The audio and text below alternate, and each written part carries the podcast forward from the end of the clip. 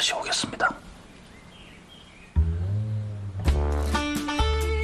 왜 그렇게 말했는지 아버지도 잘 모르겠다고 하셨습니다. 그래도 마음만큼은 편하셨다고 합니다.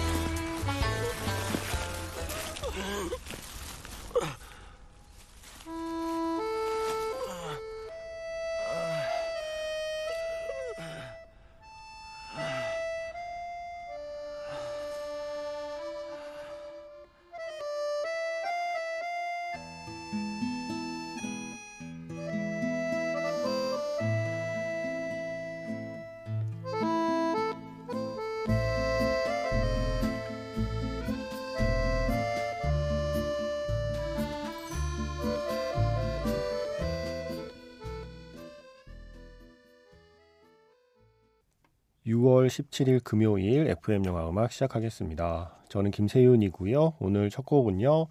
효자동 이발사에서 심성락 선생님의 자전거였습니다. 그 전에 들려드린 장면은 영화의 거의 후반부 장면이죠. 이제 정권이 바뀌었어요. 박정희 대통령의 시대가 끝나고 새로운 대통령의 시대가 열렸죠. 박정희 대통령 시절에 청와대 이발사로 일했던 이 주인공 성한모는 이제 평범한 삶을 살려고 하는데 청와대에서 소문을 듣고 오죠. 그래서 가고 싶지 않았지만 또 거절할 수는 없어서 머리를 깎으러 갑니다. 각하의 머리를 깎으러 가죠. 그런데 그때 이 송강호 씨의 연기가 참 재밌어요. 음, 이리 보고 저리 보고 아무리 보아도 자기가 자를 만한 머리카락이 없어요. 그래서 정중하게 대통령에게 이야기를 하죠. 카카, 머리가 다 자라면 다시 오겠습니다. 그 다음 장면은, 음, 포대에 넣어진 채로 많이 얻어맞은 모습으로 차에서 내동댕이 쳐지는 성한모의 모습이었습니다. 몸은 고되지만 그렇게 쫓겨난 게 오히려 마음은 편했다라고 하는 이야기로 끝나는 장면이죠. 음, 송강호 배우의 어떤 장기가 드러나는 장면이에요. 비극의 순간을 희극으로 연기해낼 수 있는 배우. 그런 배우가 많지 않다고 생각하거든요. 비극적인 역사도 웃으며 볼 수 있게 만들어내는, 웃고 나서 그 비극을 다시 한번 생각하게 만드는 그런 연기를 해내는 배우죠. 송강호 배우의 2004년 작품 효자동 이발사로 시작해 보았습니다. 문자 번호 샵 8000번이고요. 짧게 보내시면 50원, 길게 보내시면 100원의 추가 정보 이용료가 붙습니다. 스마트 라디오 미니, 미니 어플은 무료이고요. 카카오톡 채널 FM 영화 음악으로도 사연과 신청곡을 남겨주시면 됩니다. 이 버전은 어떠신가요? 장미의 계절에 하루에 한 곡씩 듣는 La Vie en rose. 오늘의 버전은 윈튼 마살리스 Quintet 그리고 리차드 갈리아노의 아코디언이 함께한 버전이었습니다. 라비앙 로즈 라이브 버전이라서 어, 현장에 박수 소리가 함께 들어가 있죠. 어, 트럼펫과 아코디언으로 연주하는 라비앙 로즈의 느낌도 좋은 것 같아요. 네. 이상훈 씨, 첫째가 폐렴으로 병원에 입원한 지 3일째네요. 두 대, 두시에 데이트에서 노중훈 작가님 대신해서 영화 소개한 거 그때 그 프로그램에서 뵀는데 어 둘째가 2시쯤에 계속 깨서 3일째 듣네요. 영화 대사로 시작하는 게 참 좋네요. 라고 글을 남기셨어요. 어, 일단 2시의 데이트에 노중훈 작가님이 그때 코로나 때문에 방송 못 하실 때 제가 어, 한주 나가서 배드지니어스 소개했었잖아요. 와, 그때 또 그 방송을 기억해 주시는 분이 있군요. 고맙습니다. 그리고 첫째가 지금 폐렴으로 병원에 입원했는데 둘째 아이도 같이 병원에 데리고 가셨나 봐요. 어, 둘째가 자꾸 깨서 3일째 이 방송을 듣고 계시는 상황으로 저는 이해를 했습니다. 첫째가 병원에 입원해서 그래도 이 방송을 들을 기회가 생긴 거니까 그거는 저로서는 좋은 일이지만 네. 그 아이가 폐렴이라는 건 절대 좋은 일이 아닙니다. 방송 안 들어도 좋으니까요. 이제 방송 못 들어도 좋으니까 빨리 아이가 낫기를 바랍니다. 이 폐렴 이거 우습게 보면 안 됩니다. 진짜 심장하고 폐는 이게 한시도 쉴 수 없는 장기잖아요. 그래서 심장하고 폐는 아무리 작은 문제가 생겨도 우습게 보시면 안 되고 관리 철저하게 예. 그리고 완벽하게 치료될 때까지 약 끊지 마시고 마지막까지 완벽하게 폐렴 잘 잡고 퇴원하시기를 바랍니다. 그리고 김현식 씨. 비 오는 날 차에서 차박하며 들으니 더 좋네요. 좋은 방송 너무 감사합니다. 하셨어요. 아, 이거 생각만 해도 운치가 있는데요. 비가 와서 부딪히는 소리 참 듣기 좋거든요. 아, 물론 그 적당한 수준이 있습니다. 어, 무슨 우박이 쏟아지듯이 하늘이 무너질 것처럼 그렇게 막 세게 차 지붕을 때리면 그건 무섭죠. 예, 약간 좀 두렵기도 하고. 근데 적당한 빗소리가 차 지붕 그리고 차 유리에 와서 이렇게 살짝 닿는 그 느낌은 어, 정말 좋죠. 그 사운드 정말 좋고 그럴 때는 어떤 음악을 들어도 최고의 음악으로 들립니다. 아, 좋겠네요. 음, 이게 그때 비 오는, 며칠 전에 비 오는 날 보내셨는데, 아, 부럽습니다. 그리고 9028 쓰시는 분께서 좀 뒷북이겠지만, 한국에 온 축구 선수 네이마르, 네이마르의 팬 서비스에 감명받아 브라질 영화를 봐야겠다 싶어 고른 영화, 앨리스 헤지나를 봤습니다. 영화도 괜찮았습니다. 나쁘지 않았어요. 내일 일찍 일어나면 브라질 영화 시티 오브 갓을 볼 예정입니다. 하시면서 노래를 신청해 주셨네요. 영화를 이렇게도 선택할 수 있는 거구나 하는 생각에 예, 재밌었습니다. 브라질 팀 음, 최근에 한국 그 축구 국가대표팀하고 평가전을 가졌던 네, 브라질 팀의 네이마르의 팬 서비스에 감명받아 그래 내가 브라질 영화 하나 봐주지 해서 보신 영화가 엘리스 헤지나래요. 2017년 작품이고요. 브라질의 그 유명한 가수의 이야기를 그린 전기 영화. 저는 못 봤습니다. 근데 영화가 좋다는 얘기는 들었습니다. 엘리스 헤지나. 그래서 원래 이게 가수의 전기 영화다 보니까 이 가수의 노래가 많이 나옵니다. 엘리스 헤지나의 Aos Nossos Filhos. 우리 아이들에게라는 뜻이라고 하네요. 이 노래 신청해 주셨거든요. 네. 어떤 노래인지 같이 들어보겠습니다. 브라질 영화 두 편에서 음악을 듣고 왔습니다. 먼저 들으신 곡은 엘리스 헤지나에서 Aos Nossos Filhos 엘리스 헤지나의 노래였고요. 어, 지금 끝난 곡은 영화 시티 오브 갓에서 No Caminho do Bem 칭 마이아의 노래였습니다. 좋은 방법으로 라는 뜻으로 번역이 되네요. 앞에서 엘리스 헤지나 노래를 신청해 주신 9028 쓰시는 분께서 사연 보내시면서 내일은 시티 오브 갓을 본다고 하셨잖아요. 그 영화 보시고 또 문자를 남기셨어요. 안녕하세요. 시티 오브 갓 봤어요. 재밌었어요. 실화 바탕이라서 보고 나면 좀 마냥 재밌었다라고만 하기에는 마음에 좀 걸리는 게 많은 그런 이야기이긴 하지만 영화 자체는 좋았습니다. 영화 로드 오브 워가 생각나는 영화. 브라질 영화 다른 영화도 추천해 주시면 감사하겠습니다 하시면서 신청하신 곡 중에 하나였습니다. 칭 마이아 노래요. 어, 이 시티 오브 갓이라는 영화는 영화도 좋고 또 사운드 트랙도 아주 좋죠. 저는 브라질 여행 가기 전에 시티 오브 갓을 못 봤어요. 시티 오브 갓을 안 봤기 때문에 브라질 여행을 갔는지도 모르겠다고 누군가 저에게 얘기를 했습니다. 시티 오브 갓을 봤다면 브라질 갈 생각을 못 했을 걸? 이라고 얘기했던 작품이었어요. 현지인들을 캐스팅해서 비전문 배우를 캐스팅해서 정말 있는 그대로의 브라질의 모습을 담아냈다라는 평가를 받았는데 그 있는 그대로의 브라질의 모습이라는 게 어, 그렇게 녹록지 않은 현실을 담고 있기 때문이겠죠. 저는 리우데자네이로에 갔었죠. 어, 롤링스톤즈 공연도 공짜로 보고 코파카바나 해변에서 저는 그래서 브라질에 대한 기억들이 되게 좋은 기억들이 많거든요. 그 위에 시내도 어, 마음껏 돌아다녔어요. 분위기도 좋고, 예. 그런데 나중에 영화를 보니까, 어, 내가 갔던 곳이 저기가 맞나 싶더라고요. 관광객에게 보여지는 모습과 현지에 사는 사람들이 느끼는 도시의 현실은 언제나 다른 법이죠. 이 시티 오브 갓 뭐 엘리스 헤지나 어, 두 편의 브라질 영화 말고 또 브라질 영화 추천해 달라고 하셨는데 지금 문득 생각나는 영화는 세컨드 마더라는 영화 있습니다. 저 이 영화 정말 좋아했습니다. 세컨드 마더. 그리고 최근작으로는 인비저블 라이프. 그리고 조금 오래된 영화지만 국제적으로 브라질의 영화를 알린 영화로는 월터 살레스 감독의 중앙역 같은 게 있죠.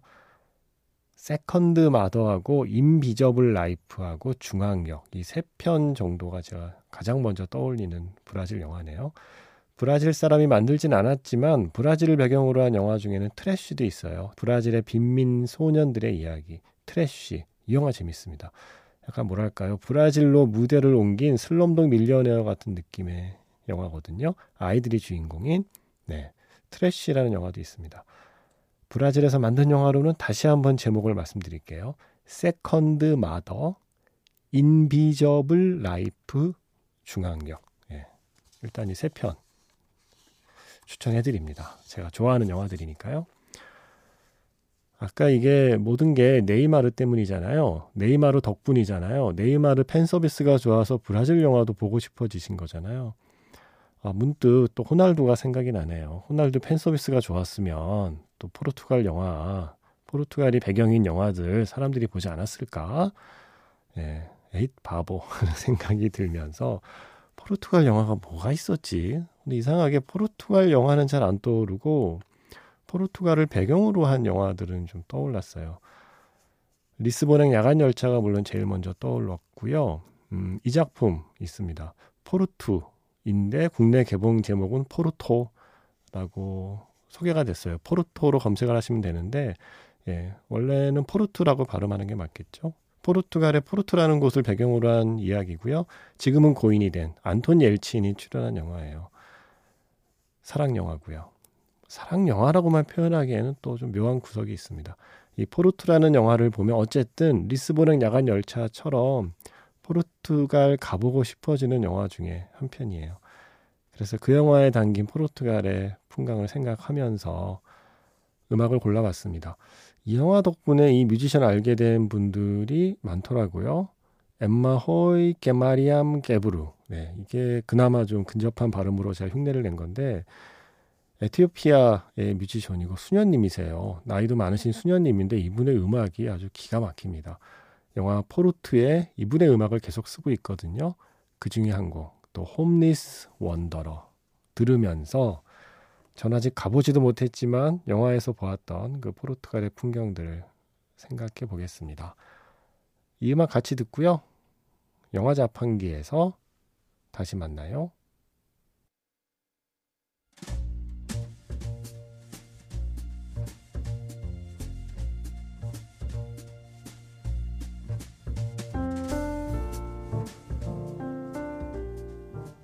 다시 꺼내보는 그 장면, 영화 자판기.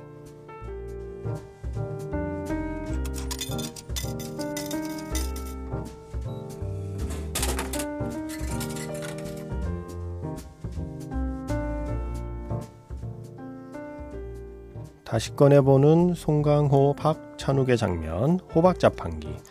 오늘 제가 자판기에서 뽑은 영화의 장면은요, 송강호 주연, 영화 변호인에서 한 장면입니다.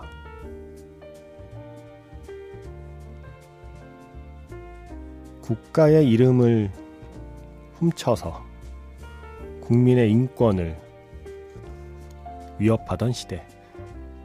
변호인 송우석은 법정에서 우리 모두에게 국가의 진짜 의미를 이야기해 줍니다.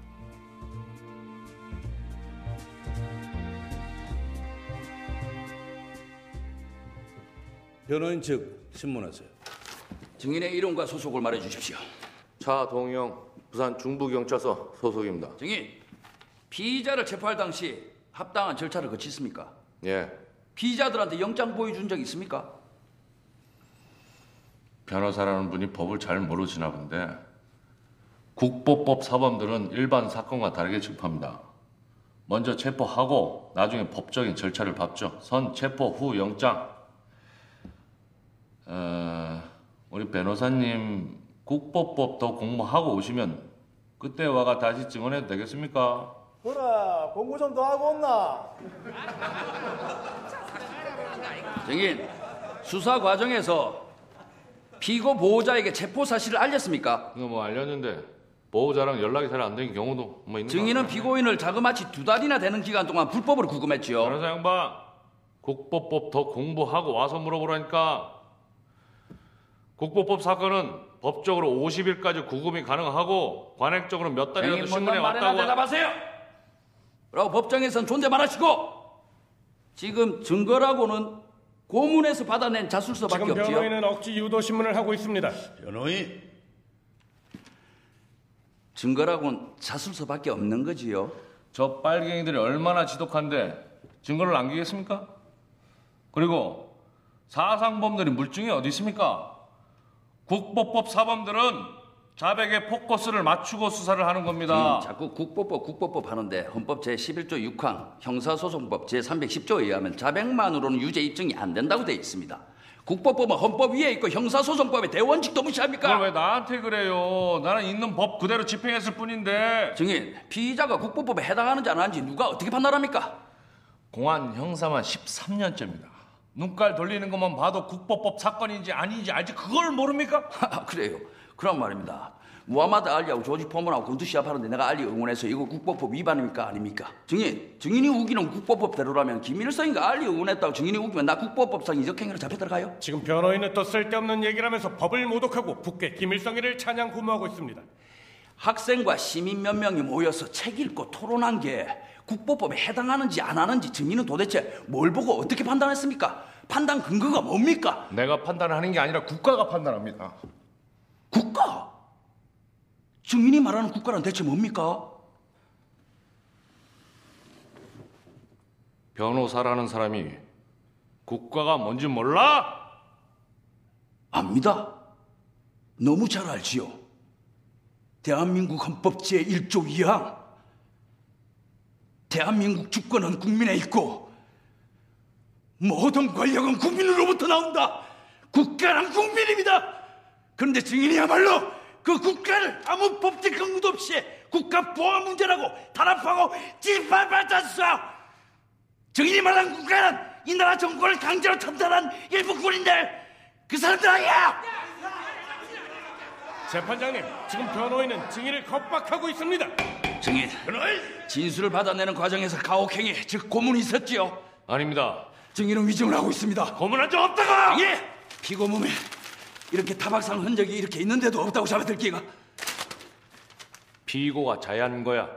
자해, 자해라고 헛소리 그만하고 진실을 얘기해라. 니는 네가 애국자 같나?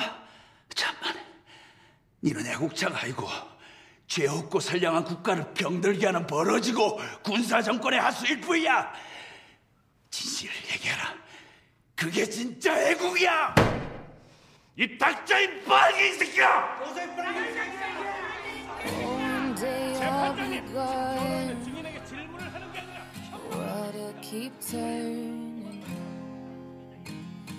I hope I leave this place better than I found it. Oh, it's hard, I know it's hard to be the lightning in the dark. Just hold on tight,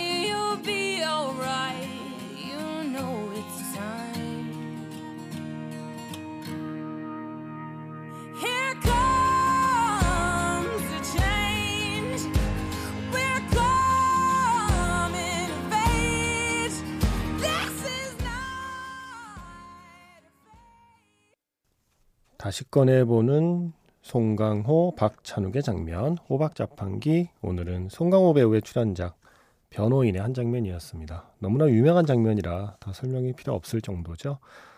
국가란 국민입니다를 목 놓아 소리치는 순간이었습니다. 오늘 오프닝에서 효자동 이발사 소개해드렸잖아요. 어, 새로 들어선 정권의 그 대통령의 머리를 자르러 갔던 이발사는 어, 나중에 변호인이 됩니다. 그래서 그 대통령이 지배하는 시대에 맞서게 되죠. 음, 이렇게 두 편을 한번 음, 하루에 이어서 들어보는 것도 재밌겠다 싶었습니다. 어, 이어서 들려드린 노래는요, 세상을 바꾼 변호인이라는 영화가 있었죠. 음, Here Comes the Change. 캐샤의 노래 이어봤습니다. 국가란 국민입니다. 그렇다면 지금의 국민은 그리고 지금의 국가는 어떤 모습일까?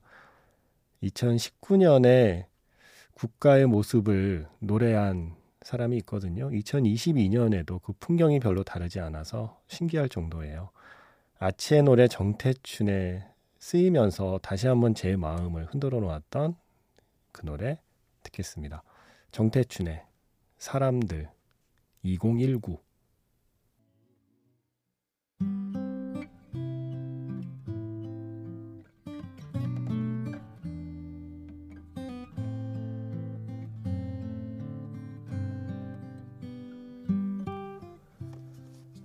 정예진 씨.